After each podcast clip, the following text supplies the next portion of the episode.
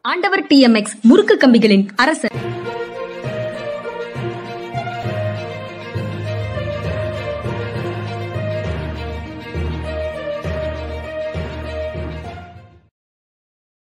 வணக்கம். இது மனிதா மனிதா அரசியல் தன்மாய்வாளர் ஓய்வு பெற்ற ஐஏஎஸ் அதிகாரி திரு. பாலச்சந்திரன் அவர்களை நிகழ்ச்சிக்கு வரவேற்பதில் பெரும் மகிழ்ச்சி. வணக்கம் சார். வணக்கங்க. வணக்கம். நடக்குமா நடக்காதா எப்போ நடக்கும் அப்படின்னு எதிர்பார்த்து கொண்டிருந்த இந்தியா கூட்டணி கூட்டம் வந்து இன்றைக்கு மும்பையில மாலையில் தொடங்குகிறது. நாமும் இங்க பல முறை இந்த நாளை எதிர்பார்த்து சரத்பவார் என்ன செய்ய போகிறார் அப்படிங்கிறத மற்ற கட்சிகள் என்ன எப்படி அவரை வியூ பண்ணதுங்கிறத பார்க்கறதுக்காக ஆவலோட இருந்தோம். ஆனால் நேற்று வந்து எம்பிஏ அந்த மகா விகாஸ் அலையன்ஸா அதோ அந்த மாதிரி மகாரா மகாராஷ்டிராவில் இருக்கிற அந்த கூட்டணி வந்து தலைவர்கள் எல்லாரும் செய்தியாளர்களை சந்திச்சிருக்கிறாங்க. மும்பையிலையும் மகாராஷ்டிராலையும் கூட்டணி ஒற்றுமையாக இருக்கிறது. அகில இந்திய அளவிலும் பல முன்னேற்றங்களை கொண்டிருக்கிறது அப்படின்னு அவங்க சொல்றாங்க. ஸ்டாலின் இன்று காலை மும்பை செல்கிறார். மாலையில கலந்து கொள்கிறார். நாளைக்கு முக்கியமான விஷயங்களை பற்றி அவர் பேசக்கூடும் அப்படிங்கிற அளவுக்கு செய்திகள் இருக்கின்றன. நீங்க எப்படி சார் பாக்குறீங்க இல்லை இது வரைக்கும் நல்லா போய்கிட்டு இருக்கு அது மகிழ்ச்சி தான். இந்த கூட்டத்தில் வந்து அவங்க வந்து தங்களுடைய மினிமம் ஆக்ஷன் ப்ரோக்ராம் குறைந்தபட்ச செயல் திட்டம் எல்லாரும் எல்லாராலும் ஏற்றுக்கொள்ளப்படக்கூடிய விஷயங்களில் வந்து செயல் திட்டம். அதையும் காமன் கேண்டிடேட் அனௌன்ஸ் பண்ணுறதுக்கான உத்தேச ஏற்பாடுகளை கவனிப்போம் அப்படிங்கிற அனௌன்ஸ்மெண்ட்டையும் தள்ளிட்டாங்கன்னா இது ஒருபடி மேலே முன்னேற்றமாக இருக்கும் நினைக்கிறேன். அஹ் அது இதற்கு பிறகு நடக்கிற கொல்கத்தாலேயோ அல்லது சென்னையிலேயோ அந்த விஷயங்கள் வெளியில வரும் அப்படின்னு தோன்றுகிறது சார். இப்போ வந்து கோஆர்டினேஷன் கமிட்டி அதோட அவங்க நிறுத்தி கொள்வார்கள். அல்லது பொதுவான பிரச்சார உத்தி இந்த மாதிரி விஷயங்கள்ல முடி- நிறு- கொள்வார்கள்னு தோணுது. பேக் சேனல்ஸ்ல இந்த நீங்க சொல்ற அனைத்து விஷயங்களும் நடந்து கொண்டிருக்கும். அதை திறமையாக செய்து முடிக்கிறதுக்கு ஒரு கோஆர்டினேஷன் கமிட்டியை இன்று முடிவு செய்து விடுவார்கள் அப்படின்னு தோணுது. அப்படி இருந்தால் அந்த அளவோட நின்னுச்சுன்னா அது போதாது அப்படின்னு நினைக்கிறீங்களா? ஒரு அனௌன்ஸ்மெண்ட் இருக்கணும். நாங்கள் வந்து காமன் கேண்டிடேட் வந்து இப்ப நிறுத்துவதற்கான முயற்சிகளை தொடங்கி இருக்கிறோங்கிற ஒரு அனௌன்ஸ்மெண்ட்டாக இருக்கணும். பேச்சுவார்த்தை அது தொடர்பாக தொடங்கி இருக்கிறது அப்படின்னு சொல்லணும் அப்படின்னு சொல்றீங்க கரெக்ட் ஆனா நம்ம ஏற்கனவே பேசிய இந்தியாவில் கூட்டணி மாநிலங்களில் போட்டி அப்படிங்கிற சிக்கலை வந்து இவங்க அட்ரஸ் பண்ண முடியுமா இதுல? அட்ரஸ் பண்ணுவாங்களா? முடியும். கம்யூனிஸ்ட் கட்சியை பொறுத்த மட்டும் ரொம்ப அரசியல் முதிர்ச்சியோடு செயல்படுறாங்க காங்கிரஸ் கட்சியும் அதே அரசியல் முதிர்ச்சியோடு செயல்படுறாங்க இப்போ கம்யூனிஸ்ட் கட்சியோட காங்கிரஸுக்கு போட்டி வந்து இதில் மட்டும்தான். கேரளாவில் மட்டும் கேரளா மட்டும்தான். ஏற்கனவே இதில் வெஸ்ட் பெங்காலில் வந்து காங்கிரஸும் கம்யூனிஸ்ட் கட்சியும் சேர்ந்து தான் ஒரு தங்களுடைய வேட்பாளர்னு சொல்லி அனௌன்ஸ் பண்ணியிருக்காங்க. இடைத்தேர்தலில் மம்தா பானர்ஜி கூட அக்ரிமெண்ட் வரணும். அரவிந்த் கெஜ்ரிவால் கூட அக்ரிமெண்ட் வரணும். இந்த ரெண்டும் முக்கியம்.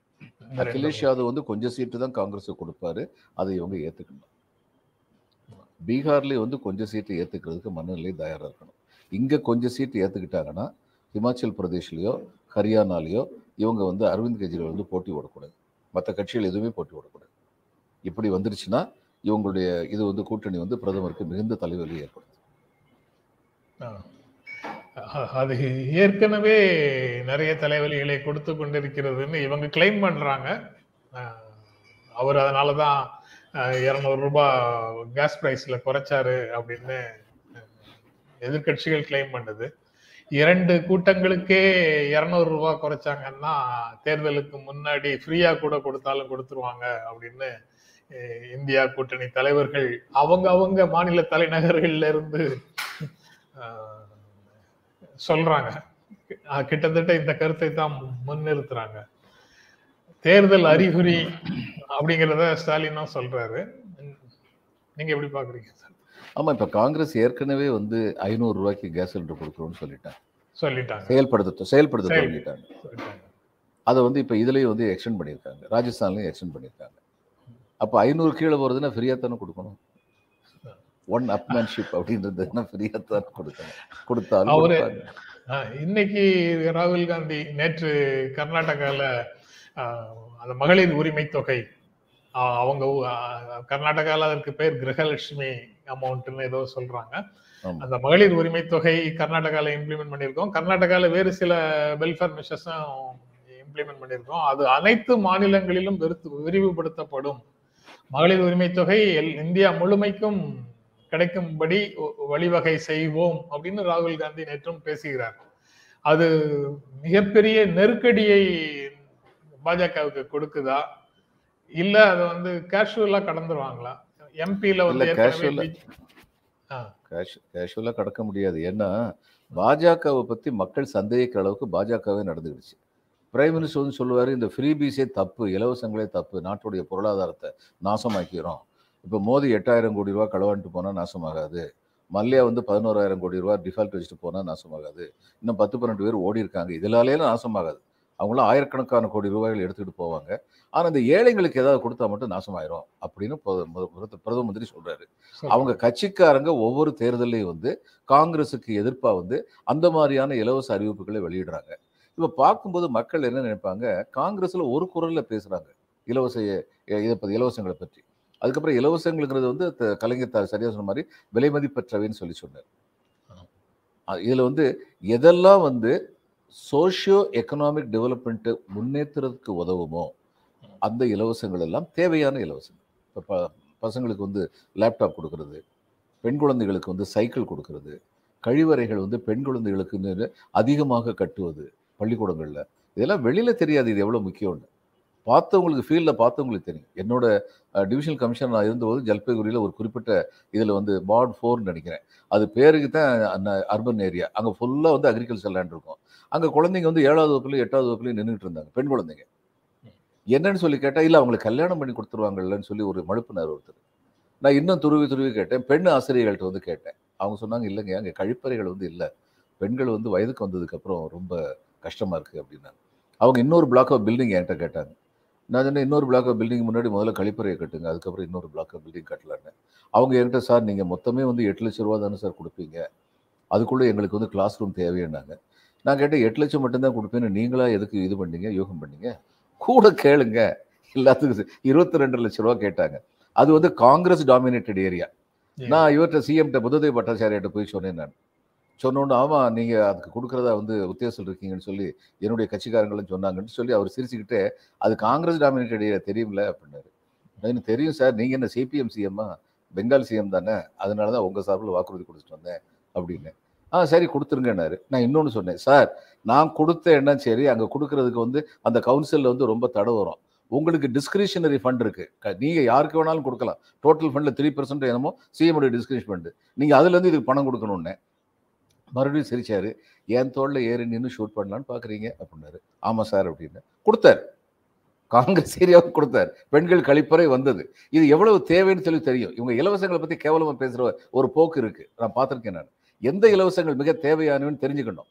தெரிஞ்சு அதை செய்யணும்.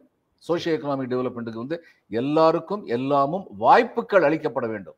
வாய்ப்புகளை பிடிச்சிக்கிறது அவங்களுடைய திறமை. ஆனால் வாய்ப்புகள் அளிக்கப்பட வேண்டும். அதுதான் முக்கியம்.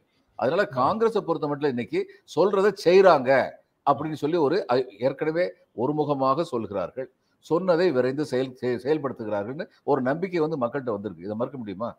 பிஜேபிட்ட அந்த நம்பிக்கை இருக்கா? நிச்சயமா கிடையாது. நீங்க வந்து இப்படி சொல்றீங்க சார். சோசியோ எக்கனாமிக் டெவலப்மெண்ட் வளர்க்கக்கூடிய விதத்துல காங்கிரஸினுடைய அறிவிப்புகள் இருக்கு. ஒரு விளிம்பு நிலையிலிருந்து மக்களை மேம்படுத்துகின்ற வாழ்க்கையை மேம்படுத்துகின்ற அறிவிப்புகள் அவங்களுடைய அறிவிப்புல இருக்கு அப்படின்னு சொல்றீங்க. பிஜேபியினுடைய விஸ்வகர்ம யோஜனா அப்படிங்கிற திட்டத்தின் கீழேயும் அவங்களும் அதே காரணங்களை தான் அவங்களும் முன்வைக்கிறாங்க. பட் ரெண்டுக்கும் இடையில உண்டான வேறுபாடு என்ன அப்படிங்கிறது முக்கியமான கேள்வியாக இருக்கு. அதுவும் சமூக வளர்ச்சிக்கான சமூக வளர்ச்சி திட்டங்களில் ஒன்று அப்படின்னு மக்களால் புரிந்து கொள்ளப்படுமா? இல்ல அவங்க வந்து நம்ம நேற்றே பேசியது போல அல்லது ஏற்கனவே அந்த அனௌன்ஸ்மெண்ட் சுதந்திர தினத்தன்னைக்கு வந்தது. அதற்கு பிறகு இரண்டு நாட்கள் பேசணும். அப்போ பேசியதை போல அது பின்னோக்கி சாதிய கட்டமைப்பை உறுதி செய்யும் விதமாகத்தான் இருக்குதா?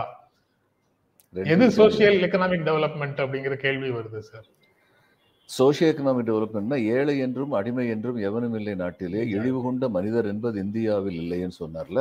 அவங்களை எல்லாம் பார்த்து செய்யறது சோஷியோ எக்கனாமிக் டெவலப்மெண்ட் அவங்கள பாகுபாடு ஏற்படுத்துறதுக்காக பேரே சரியில்லை. விஸ்வகர்மாங்கிற பேரே சரியில்லை. ஆரம்பமே சரியில்லை.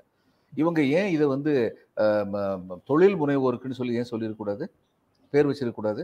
அதுக்கப்புறம் எல்லா இதையும் சொல்லிட்டு அதில் வந்து அங்கே அவங்க குடும்பத்தில் இருந்தது வந்து இருந்தால் அவங்களுக்கு ப்ரிஃபரன்ஸ் கொடுக்கப்படும் அப்படிங்கிற மாதிரி ஒரு கிளாஸ் இருக்குன்னு சொல்கிறாங்க இது என்னது? ஜாதி முறையை வளர்க்குறது தானே? அப்போ இதை எப்படி மக இது எப்படி இவங்க ஒரு நல்ல குடியரசை தத்துவத்தை நம்பிக்கை உள்ளவர்கள் இதை எப்படி ஏற்றுக்குவாங்க அப்புறம் இன்னொன்று சொல்கிறேன் முக்கியமான விஷயம். இந்த கொரோனாவுக்கு அப்புறம் வந்து சிறு குறு தொழில்கள் வந்து நசிச்சு போச்சு. உடனே நம்முடைய ஃபினான்ஸ் மினிஸ்டர் திரு திருமதி சீதாராமன் அவர்கள் பல ஆயிரம் கோடி ரூபாய்கள் எனக்கு சரியான ஏழாயிரம் கோடியோ பன்னெண்டாயிரம் கோடியோ அனௌன்ஸ் பண்ணாங்க. இது சிறு குறு தொழில் கடனுக்குன்னு சொல்லி நாங்கள் கொடுப்போம் அப்படின்னு. இதில் முக்கியமான விஷயம் என்னென்னா இன்றைக்கி நமக்கு பன்னெண்டாயிரம் கோடி ரூபா ரொம்ப பெருசாக தெரியுது. உங்களுக்கும் எனக்கும் பெருசாக தெரியும் அந்த பன்னெண்டாயிரம் கோடி ரூபா எக்ஸாக்ட் அமௌண்ட் எனக்கு தெரியாது. பன்னெண்டாயிரம் ப்ரிஷன் பண்ணி சொல்கிறேன் அந்த பன்னெண்டாயிரம் கோடி ரூபாயில வந்து சிறு குறு தொழில்களுக்கு நீங்கள் கடன் கொடுத்தீங்கன்னா தமிழ்நாட்டில் நசிச்சு போன சிறு குறு தொழில் நிறுவனங்களுக்கே பத்தாது. பேச்சு வெளியில பேசிக்கிறாங்க. நாங்க சிறு குறு சிறு நிறுவனங்களுக்கு பார்க்க போறோம் பார்க்க இப்படித்தான் இந்த விஸ்வகர்மால வந்து எவ்வளவு அலோகேட் பண்றாங்க? அது எத்தனை பேருக்கு போய் சேருது? அந்த கேட்டகரியில எத்தனை ஆயிரம் பேர் இருக்காங்கன்னு சொல்லி பார்த்தா இது ஒரு புஸ்வானம் தான். வேற ஒன்றும் கிடையாது. இன்னும் அந்த கூட்டணி தொடர்பாக பேச கூட்டம் கூட்டணி கூட்டம் தொடர்பாகவும் பேச வேண்டியது இருக்கு சார். அதுக்கு இடையில பாராட்டி வர்ற ஒரு கமெண்ட்டை ஷேர் பண்ணிடுவோம் திட்டுற கமெண்ட்டை தான் ஷேர் பண்றது இல்லை. இரு- இருவரும் இளமையாகவும் ஸ்மார்ட்டாகவும் தெரிகிறீர்கள். உடை தேர்வு அழகாக இருக்கிறது அப்படின்னு சொல்றாரு. ஒரு மாதிரி நன்றி. பேலன்ஸ் பண்ணிட்டோம் சார் ஆமா. நீங்கள் நடுநிலைமை வகிக்கிறீர்கள். நான் ஒரு திக்கை நோக்கி சென்று கொண்டிருக்கேன் நான் அதை வேற விதமா சொல்றேன் சார் நீங்க கொஞ்சம் இளமையாயிட்டீங்க நான் கொஞ்சம் வயதானவனாக மேல வந்துட்டேன் அப்படின்னு அங்க வந்து. பேலன்ஸ் ஆயிட்டோம். இல்ல இளமை முதுமை இல்ல. நீங்க வந்து இன்னும் முதிர்ச்சி அடைந்து விட்டீர்கள். நான் முதிர்ச்சியை நோக்கி சென்று நம்மள திட்டுற கமெண்ட்ஸையும் போடலாம். எனக்கெல்லாம் அதுல எந்த விதமான அப்ஜெக்ஷன் இல்ல. நாகரிகமான கமெண்ட்ஸா இருந்தா போடலாம். திட்டுறவங்கிட்ட சொல்லுவோம். நாகரிகமா திட்டுங்க நாங்க கேட்டுக்கிறோம் அப்படின்னு சொல்லி தத்துவ ரீதியா திட்டுங்க கேட்டுக்கிறோம். அது பல முறை சொல்லி பார்த்தாச்சு சார். அவங்களுக்கு அப்படியே தெரியல. அதாவது புதிய தலைமுறையில பணியாற்றும் போது ஒரு பிராக்டிஸ் வச்சிருந்தோம். ப்ராடக்டை வந்து முடிவு பண்ணதுக்கு முடிஞ்சு முடிந்ததுக்கு பிறகு டீமோட மற்ற டீம் டீம்ல உள்ள மற்ற நண்பர்களோட போட்டு காமிக்கிறதும் அதுல வந்து அவரவர்கள் கருத்துக்களை பகிர்ந்து கொள்வதுமாக ஒரு பிராக்டிஸ் வச்சிருந்தோம். அதுல இந்த கமெண்ட்ஸ் வந்து இந்த பிடிக்கல அப்படின்லாம் சொல்லக்கூடாது. காரணம் என்னங்கிறத தெளிவாக சொல்லணும். பார்த்தாலே பிடிக்கல எரிச்சலா இருக்கு அப்படின்லாம். சொல்லக்கூடாது.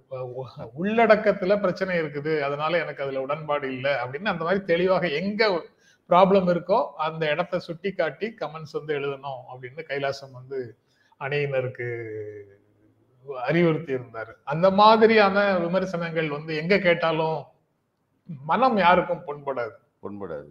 என்னை. பற்றி என்னை பற்றி ஒருத்தர் வந்து எங்க பேர் ஜீவா டுடே லிபர்ட்டி டிவி நம்முடைய இது இவங்க டாக்டர் ஷர்மிளா டிவி எங்க பேசினாலும் கமெண்ட் அடிக்கும் போது வந்துருச்சு காண்டாம இருக்கும் அப்படின்னு எழுதிக்கிட்டே இருந்தார் என் நண்பர் ஒருத்தர் ஃபோன் பண்ணி ஏங்க இதுக்கு பதில் சொல்ல மாட்டேங்கிறனால நான் சொன்னேன் காண்டாமிருகங்கள் அவமானப்படுத்தப்பட்டதாக உணரும். நாங்க இவ்வளவு வீக்காவா இருக்கோம் அப்படின்னு நினைப்பாங்க. அவங்க தான் இதுக்கு அப்டேட் பண்ணணும் நான் எதுக்கு அப்டேட் பண்ணணும்?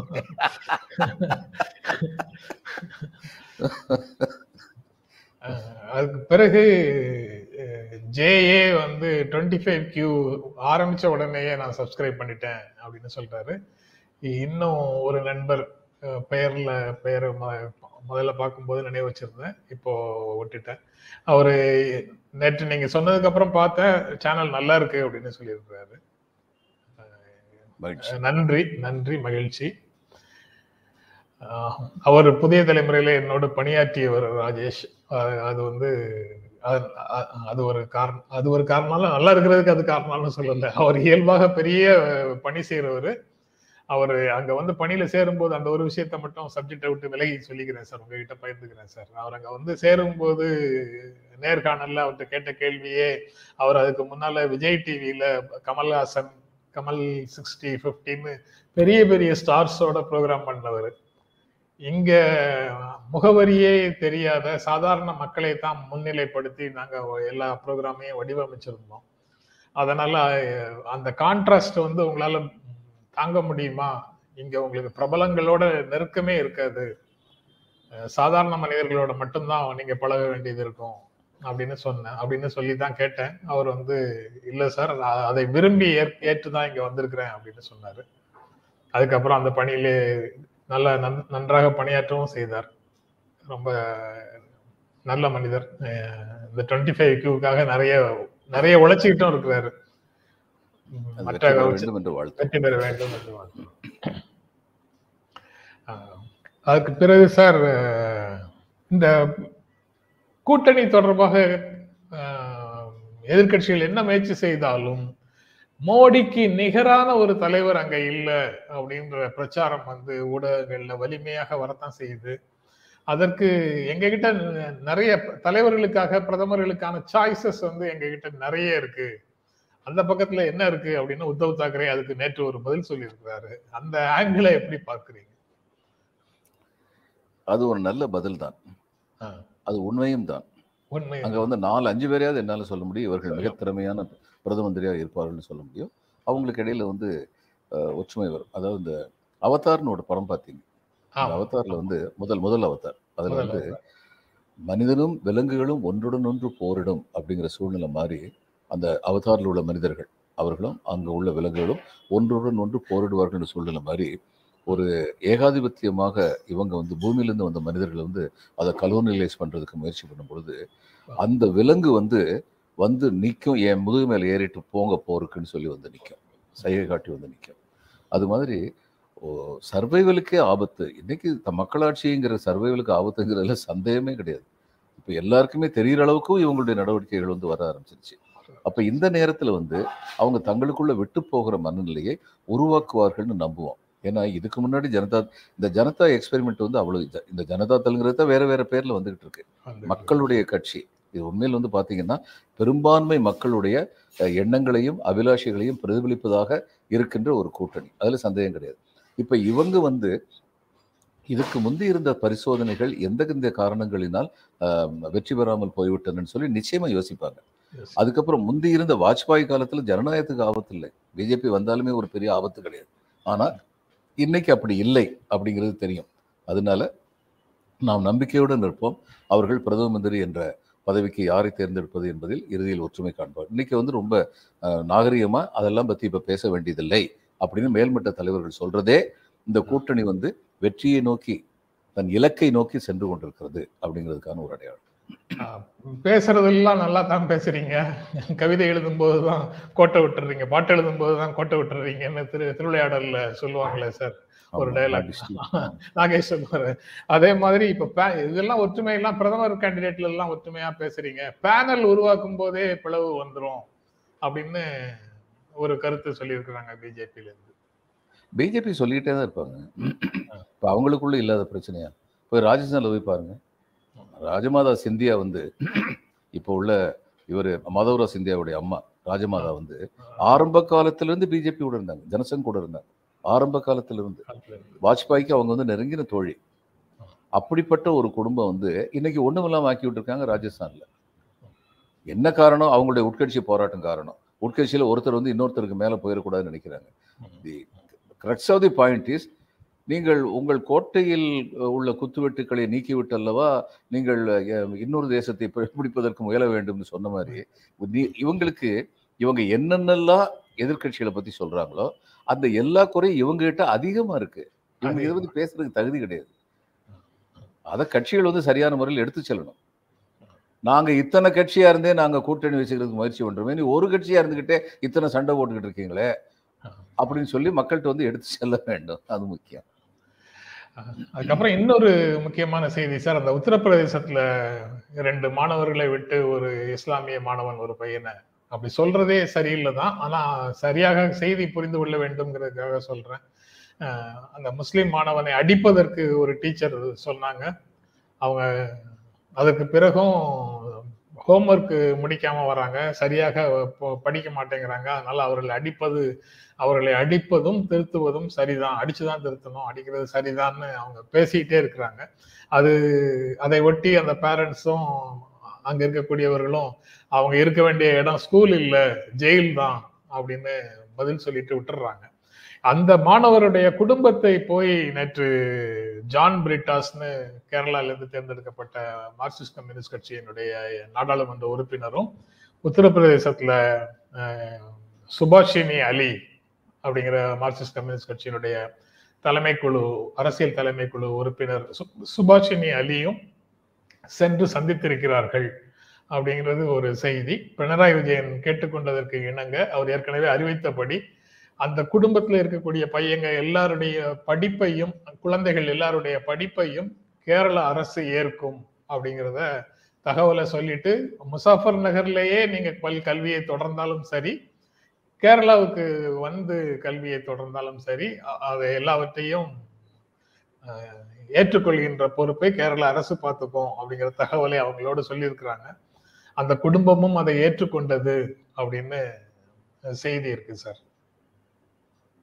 இது வரவேற்க தகுந்தது தாங்க ஆனால் இதே சமயம் நான் இன்னொன்று சொல்கிறேன் இதெல்லாம் சிம்டம்ஸ் தான். அடிவேர் வந்து அடிவேர் வந்து ரொம்ப மோசமாக இருக்கு. எத்தனை. குழந்தைகள் இது மாதிரி பாதிக்கப்படுறாங்க? நான் சொல்கிறேன்ல நம்ம இதில் வந்து நகரத்தில் பெருநகரத்தில் ஒரு பெரிய ஆர்மி ஆஃபீஸர் பெரிய ஒரு பெரிய அரசியல் அதிகாரி அல்லது பெரிய அரசியல்வாதி இவங்களுடைய மகளுக்கு வந்து ஒரு தீங்கு நேர்ந்து விட்டது என்றால் நாடு கொந்தளிக்கிறது. ஆனால் எத்தனை பட்டியலின பெண்களுக்கு மலைவாழ் பழங்குடி மக்களுக்கு ம- மக்களின் பெண்களுக்கு இந்த கொடுமை நடந்து கொண்டிருக்கிறது ரிப்போர்ட் ஆகாமலே இருக்கு. இதுதான் நம்முடைய அடிப்படை கோளாறு. It is welcome Kerala government சொல்றது வெல்கம் தொடர்ந்து அதோட சேர்ந்து இந்த கட்சிகள் எல்லாமே வந்து இந்த அடிப்படையவே வந்து அடிப்படை தீமைகளையே களையிறதுக்கான முயற்சிகளை இதோட விட்டுறக்கூடாது. இப்போ சில விஷயங்கள் வந்து இந்த சஸ்டைன்டு எஃபர்ட்ஸ்னு சொல்லி சொல்லுவாங்க ஆங்கிலத்துல. தொடர்ந்து முயற்சி எடுத்துக்கிட்டு இருந்தாங்க. இதுல வந்து கோயம்புத்தூர்ல வந்து இவங்க கவுண்டர் கம்யூனிட்டி மேல எனக்குள்ள மிகப்பெரிய மரியாதை முந்நூறு அடி ஆழத்துக்கு தோண்டி தண்ணியை கண்டுபிடிப்பாங்க விவசாயம் பண்றது மனம் தளராம செய்வாங்க. அது ரொம்ப முக்கியம். அந்த உழைப்பு ரொம்ப முக்கியம். அந்த முயற்சி ரொம்ப முக்கியம். அந்த நம்பிக்கை ரொம்ப முக்கியம். ரொம்ப முக்கியம். அது மாதிரி இங்க இருக்கணும். இது வந்து இன்னைக்கு நாளைக்குன்னு சொல்லி விடாம நிரந்தரமாக இத்தகைய தீமைகளை களைவதற்கான வழிமுறைகளை கண்டறிவதற்காக செயல்படுத்துவதற்காக நிரந்தரமான குழுக்கள் அமைக்கப்பட வேண்டும். தொடர்ந்து அவங்க வந்து போராடிக்கிட்டே இருக்கணும். அது ரொம்ப முக்கியம். அதாவது இளம் மாணவர்களுடைய மனதில் நஞ்சை விதைக்கிறது. Poisoning of minds of children அப்படின்னு அந்த தலைப்பிட்டு அந்த செய்தி போட்டிருந்தாங்க. அதுல அதுக்குள்ள இருக்கக்கூடிய விஷயங்கள் இருக்கு சார். அதை பற்றி பேசுறதுக்கு இருந்தால் அது நீங்க சொன்ன மாதிரி அதோட தொடர்புடைய வேறு சில செய்திகள் இங்க தமிழ்நாட்டுல அந்த மாணவர்கள் சக மாணவர்களை வெட்டுறதுக்கு போ- போய் வெட்டிட்டு வந்தது ஒன்று இருக்கு. கே இது டெல்லியிலேயே நாட்டின் தலைநகர்லேயே ஒரு ஆசிரியை வந்து தன்னுடைய மாணவர்கள்ல மதம் சார்ந்த கமெண்ட்ஸ் வந்து அதிகமாக போடுறாங்க அப்படின்ற செய்தியும் நேற்று நாளிதழ்களில் பார்க்க முடிஞ்சுது. இது இது எல்லாவற்றுக்கும் ஒரு சஸ்டைன்டு எஃபர்ட் வந்து கோஆர்டினேட்டட் சஸ்டைன்டு எஃபர்ட் வந்து எல்லா பக்கங்கள்ல இருந்தும் இருக்கணுங்கிறது ரொம்ப முக்கியமான செய்தி தான் நீங்க சொல்றதை புரிந்து கொள்கிறேன். இந்த செய்தியில இருக்கக்கூடிய இன்னொரு அம்சம் வந்து என்ன விதமாக உதவி செய்கிறீர்கள்? நிதி உதவியா? என்ன செய்யறீங்கன்னு கேட்கிற கேள்விக்கு நாங்க என்ன செய்யறோங்கிறத பொ- பொதுவாக வெளியில சொல்றதே இல்லை. நாங்க அவங்க கிட்ட எங்க ஊருக்கு கூட்டு எங்க ஊர்ல இருந்தாலும் சரி இந்த ஊர்ல இருந்தாலும் சரி நாங்க உங்களுக்கு அந்த கல்வி செலவை ஏற்- ஏற்கிறோம் அப்படின்னு சொல்லியிருக்கிறோம். அது எப்படி இல்லைங்கிறத நாங்க அவங்க கிட்ட பேசிக்கிறோம். மீடியால சொல்ல வேண்டிய அவசியம் இல்லைன்னு சொல்லியிருக்கிறாங்க. அது ஒரு முக்கியமான அம்சமாக தெரிஞ்சது. அது ஏற்றுக்கொள்ளத்தக்கது அவங்க வந்து நம்ம எல்லாத்தையும் சொல்லணும்னு நான் சொல்லலை. எஃபர்ட்ஸ் எடுக்கிறது வந்து சஸ்டைன்ட் எஃபர்ட்ஸ் எடுக்கணும் அவ்வளவு சஸ்டைன்ட் எஃபர்ட்ஸா இருக்கணும் ஒண்ணு. அதுக்கப்புறம் அந்த சுபாஷினி அலி அப்படிங்கிறவங்களும் கேப்டன் லக்ஷ்மி சேகலுடைய டாக்டர். ஆமா. அவங்கள நான் சந்திச்சிருக்கேன். மேற்குவங்கத்தில் இருந்தபோது சிபிஎம் கூட்டத்துக்கு வந்து வந்திருக்காங்க. அந்நேரம் வந்து பொதுவெளியில அவங்களை சந்திச்சேன். மிக திறமையான ஒரு பெண்மணி.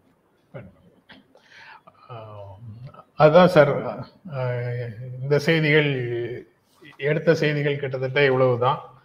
ஆஹ், இன்னொரு இரண்டு செய்திகள் தனியாக இருக்கக்கூடிய செய்திகள் வந்து ஆரோக்கியமான உணவுக்கு எழுபத்தி நாலு சதவீதம் இந்தியர்களால செலவழிக்க முடியல அப்படின்னு ஒரு செய்தி இருக்கு. ஹிந்துல இன்னைக்கு ஒரு செய்தி கட்டுரை இருக்கு. யூஎன் ஐநாவினுடைய ஒரு அமைப்பு வந்து இந்த புள்ளி விவரத்தை வெளியிட்டிருக்குது. எழுபத்தி நாலு percent Indians are not able to afford healthy food அப்படின்னு சொல்றாங்க. ஏற்கனவே கோட்பாட்டு ரீதியாக அல்லது வேறு பல்வேறு புள்ளி விவரங்கள் அடிப்படையில் உள்ளுக்குள்ளேயே ஒரு சதவீத தொழிலதிபர்கள்கிட்ட ஐம்பது சதவீதத்துக்கும் மேல இருக்கக்கூடிய இந்திய சொத்து இருக்கு. அதற்கு பிறகு அவர்களோடு பணிபுரியக்கூடிய அடுத்த லெவல்ல உண்டானவங்க ஒரு ஐந்து சதவீதம் பேர்கிட்ட இன்னும் நிறைய வருமானம் இருக்குது. அதற்கப்புறம் அப்படி ஆகிவிட முடியாதாங்கிற தவிப்புல முயற்சி பண்ணி கொண்டிருக்கிற முன்னேறுவதற்கு போராடிக்கிட்டு இருக்கிற ஒரு பத்து பதினைந்து சதவீதம் மக்கள் வந்து கொஞ்சம் வசதியான வாழ்க்கையை பார்க்கிறாங்க. அதற்கு கீழே இருக்கக்கூடிய எண்பது சதவீத மக்கள் தினம் தினம் போராடி கொண்டுதான் இருக்கிறார்கள்னு பொதுவாக ஒரு பிம்பம் இருக்கு சார். இந்தியாவினுடைய பொருளாதார சூழல் பற்றி. கிட்டத்தட்ட அதை உறுதி செய்யும் விதமாக இந்த ஐநா அறிக்கை இருக்குதா அப்படின்ற ஒரு எண்ணம் வருது. நீங்க எப்படி பார்க்கறீங்க சார்? அவங்க இன்றைக்கு இப்படி ஒரு பக்கம் இருக்கும்போது ஒரு சந்தேகம் வரும். எப்படி இந்தியாவில் வந்து லேட்டஸ்ட்டு கேட்ஜெட்ஸ் எல்லாம் வந்துடுது உடனடியாக விற்று போகுது அப்படின்னு சந்தேகம் வரும். உண்மை என்னென்னா இந்தியாவுடைய முதல் பதினைந்து விழுக்காடு மக்கள் ஐரோப்பிய மக்களைப் போல பர்ச்சேஸ் பவர் உள்ளவங்க. இந்தியாவில் பதினைந்து விழுக்காடு மக்கள். ஒவ்வொரு பணவீக்கம் வரும்பொழுதும் அவர்கள் பலனடைகிறார்கள். வியாபாரத்தில் இருக்கிறதுனாலையோ இந்த மாதிரி பல்வேறு காரணங்களும் பலனடைகிறார்கள். அதனால் பார்க்குறதுக்கு வந்து ஒரு பெரிய பிக்சர் இருக்குது மால்லாம் கூட்டமாக இருக்குது எல்லா இடத்துலையும் ஜனங்கள் எல்லாம் வாங்க வாங்குறாங்க. உண்மை வந்து இதுதான். அதாவது முந்தி வந்து இந்த மாதிரி வந்து கீழ்த்தட்டில் உள்ளவங்களுக்கு ஆரோக்கியமான உணவு கிடைக்காத சூழ்நிலை வந்து இருந்தது. ஆனால் இப்போ பாருங்க ஆரோக்கியமான உணவை க எடுத்துக்கொள்ள இயலாத நிலையில் இருப்பவங்கன்னு எழுபது பெர்சன்ட்டுக்கு மேலே காட்டியிருக்காங்க. இது ஐநா அமைப்பு வந்து சொல்லியிருக்கு. இப்போ உடனடியே இவங்க என்ன சொல்ல போகிறாங்க பிஜேபி வெளிநாட்டு சதி அப்படிம்பாங்க. ஐநா அமைப்போ வேர்ல்டு பேங்கோ இவங்களை பாராட்டுச்சுன்னா அவர்களே சொல்லி இருக்கிறார்கள் தெரியுமாம்பாங்க. இப்போ இதை வெளிநாட்டு சதிம்பாங்க. நம்முடைய இது வந்து இந்த சத்துணவு திட்டத்தில் வந்து குழந்தைகளுக்கு கொடுக்குறாங்கல்ல தமிழ்நாட்டில். கொண்டக்கடலை இது மாதிரிலாம். அந்த டயட் வந்து என்னுடைய ஃப்ரெண்டு ஒரு டயட்ரிஷியன் பேசிட்டு இருக்கும்போது அவர் சொன்னார். நான் ரெண்டாயிரம் ரூபாய் ஃபீஸ் வாங்கிட்டு இந்த டயட்டை தாங்க ப்ரிஸ்கிரைப் பண்ணுறேன் வர்றவங்ககிட்ட எல்லாம். அது அவ்வளோ நல்ல டயட்டு அதை தமிழ்நாடு அரசு செஞ்சுக்கிட்டு இருக்கு. ரொம்ப பாராட்டத்தக்க விஷயம். ரொம்ப சாப்பிடணும்னு இல்லை. தேவையானது சாப்பிடணும். கார்போஹைட்ரேட் தேவை புரோட்டீன் தேவை ஃபேட்டு தேவை. இந்த மூணு வந்து ச- எந்த விகிதத்தில் இருக்கணுமோ அந்த விகிதத்தில் உடம்புக்கு போய் சேரணும். அது அதை கணக்கில் கொண்டு அந்த உணவு முறை வந்து அங்கே பிரதிபலிக்கப்படு இது செய்- செய்யப்பட்டிருக்கிறது. இது ரொம்ப காஸ்ட்லியான இது இல்லை. இந்த இது வந்து விழிப்புணர்வு வந்து மக்கள்கிட்ட பரவணும். இன்னும் சொல்லப்போனால் ஆரோக்கியம் இல்லாத உணவை அதிக விலை கொடுத்து வாங்குபவர்கள் அதிகமான பேர் இருக்கிறாங்க. அவங்களையும் சேர்த்து தான் யூஎன் சொல்லியிருக்குன்னு நினைக்கிறேன். ஆரோக்கியமான உணவை சாப்பிட இயலாதவர்களாக இருக்கின்றார்கள். அது ஒரு விழிப்புணர்வு அங்கே வந்து தேவைன்னு சொல்லி நினைக்கிறேன். ஆனால் உணவு விலை மிக அதிகமாக ஆகிவிட்ட காரணத்தினால் ஒரு தாலி தாலின்னு சொல்லுவாங்க இதுல வந்து வடநாட்டில். ஒரு பிளேட் ஒரு பிளேட் சாப்பாடு. வாங்கக்கூடிய வசதி இல்லாதவர்களாக லோயர் மிடில் கிளாஸ் பீப்புள் இன்னைக்கு ஆகிக்கிட்டு இருக்காங்க. இதுதான் உண்மை. நம்முடைய ஃபினான்ஸ் மினிஸ்டர் திருமதி நிர்மலா சீதாராமன் அவர்களுக்கு இந்த புள்ளி விவரங்கள் எல்லாம் போய் சேர்ந்தால் நன்றாக இருக்கும். அதுக்கப்புறம் சார் பீகார்ல வந்து இருபத்தி மூன்று விடுமுறை நாட்கள் ஒரு இந்த ஆண்டுக்கு இருக்கு. அதை வந்து பதினோரு நாட்களாக குறைக்கிறதுக்கு நிதிஷ்குமார் அரசு உத்தரவு போட்டிருக்குது. அதற்காக சில விடுமுறை நாட்களை அவர்கள் நீக்கி இருக்கிறார்கள். அது அது அவ்வளவுமே இந்து பண்டிகையில் ஒன்- இருக்கக்கூடிய விடுமுறை நாட்களை தான் நீக்கி இருக்கிறாங்க அப்படின்னு அந்த இந்த செயல்லையும் ஒரு மதச்சாயம் பூசி அரசியல் செய்கிறது பாஜக அப்படின்னு ஒரு செய்தி சார். ராகுல் காந்தி வெல்ஃபேர் மெஷர்ஸை இந்தியா முழுக்க கொண்டு வருவோம். மக்களுடைய வாழ்க்கையில சோசியோ எக்கனாமிக் டெவலப்மெண்ட் தொடர்பான ஸ்கீம்ஸை பத்தி ராகுல் காந்தி பேசுறாரு. ஆனா பிஜேபி தரப்பு எந்த ஊர்ல அரசியல் செய்தாலும் மதம் கோவில் மத பண்டிகைகள் அந்த அப்படின்னு ஒரு பெரும்பான்மைவாதத்தையே முன் வச்சு அரசியல் செய்கிறார்கள். இந்த கான்ட்ராஸ்டும் செய்திகளை பார்க்கும்போது கிடைக்குது. எல்லாம் சரிதாங்க. அந்த மாதிரி இது நான் விடுமுறையை குறைச்சது சரிதான். ஆனா இந்த நேரத்துல குறைக்காம இருந்திருக்கலாம். ஏன்னா இப்படி குறைக்கும் போது இவங்க இப்படி அதை எதிர்மறை பிரச்சாரம் செய்வாங்கங்கிற உணர்வு இருக்க வேண்டாமா?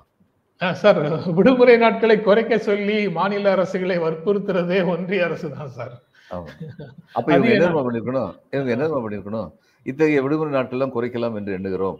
இது தங்களுடைய பார்வைக்காக இன்ஃபர்மேஷனுக்காகன்னு சொல்லி ஒன்றிய அரசுக்கு லெட்டர் போட்டா பதிலே போட்டிருக்காது. அதுக்கப்புறம் குறைச்சிருக்கணும். அவங்க சொல்லுவாங்க? அவங்கள்ட்ட சொல்லிட்டு தானே குறைச்சோன்னு இது political advantageous statements are essential on the eve of election இது கண்டிப்பா தேவை.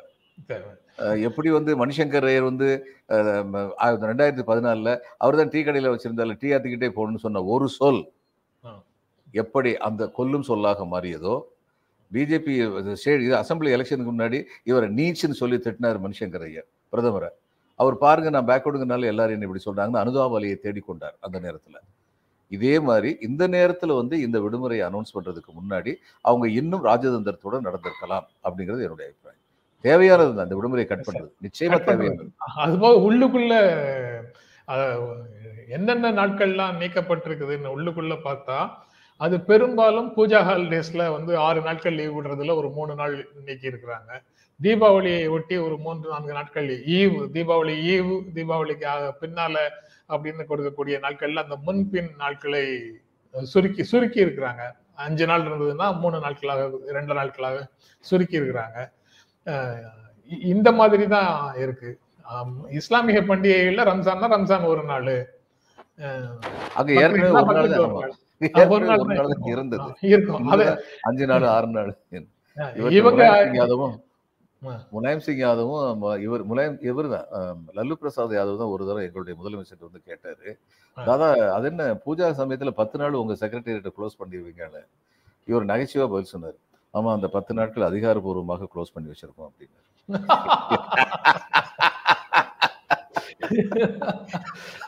ஐ வாஸ் பிரசன்ட் இந்த ஸ்டேட் வெல்ஃபேர் மினிஸ்டர்ஸ் கான்ஃபரன்ஸ் நடக்கிற நேரத்துல டீ செஷன் சமயத்துல இவர் இந்த கேள்வி கேட்டாரு. அவருக்கு முதல்ல வந்து ஜோதிவாசு அப்படி ஒரு பல் சொன்னார் சிரிச்சுக்கிட்டேன்.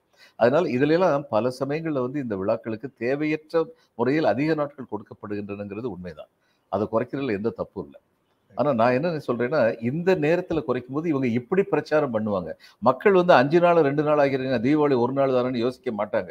நம்ம மத பண்டிகையை குறைச்சிட்டாங்களாமே அப்படிங்கிற பேச்சு தான் வரும். அதனால இவங்க இன்னும் கொஞ்சம் ராஜதந்திரத்தோடு நடந்திருக்க வேண்டும். சார் எடுத்த செய்திகள் எல்லாம் பேசிட்டோம் சார் நண்பர்கள் வந்து நிறைய கமெண்ட்ஸ் போட்டுக்கிட்டே இருக்கிறாங்க. முழுமையாக பார்க்கவும் முடியல. மற்ற நாட்களில் தொடர்ந்து அவங்க நண்பர்கள் கமெண்ட்ஸ் பற்றி பேசலாம் சார் இன்று இந்த நிகழ்ச்சியத்தோட நிறைவு செய்யலாம். நிகழ்ச்சியில் கலந்து கொண்டு உங்களுடைய கருத்துக்களை பகிர்ந்து கொண்டதற்கு எங்கள் நெஞ்சார்ந்த நன்றி சார் வணக்கம் சார் வணக்கம். நண்பர்களே உங்களுக்கும் எங்கள் அன்பும் நன்றியும். மீண்டும் சந்திப்போம்.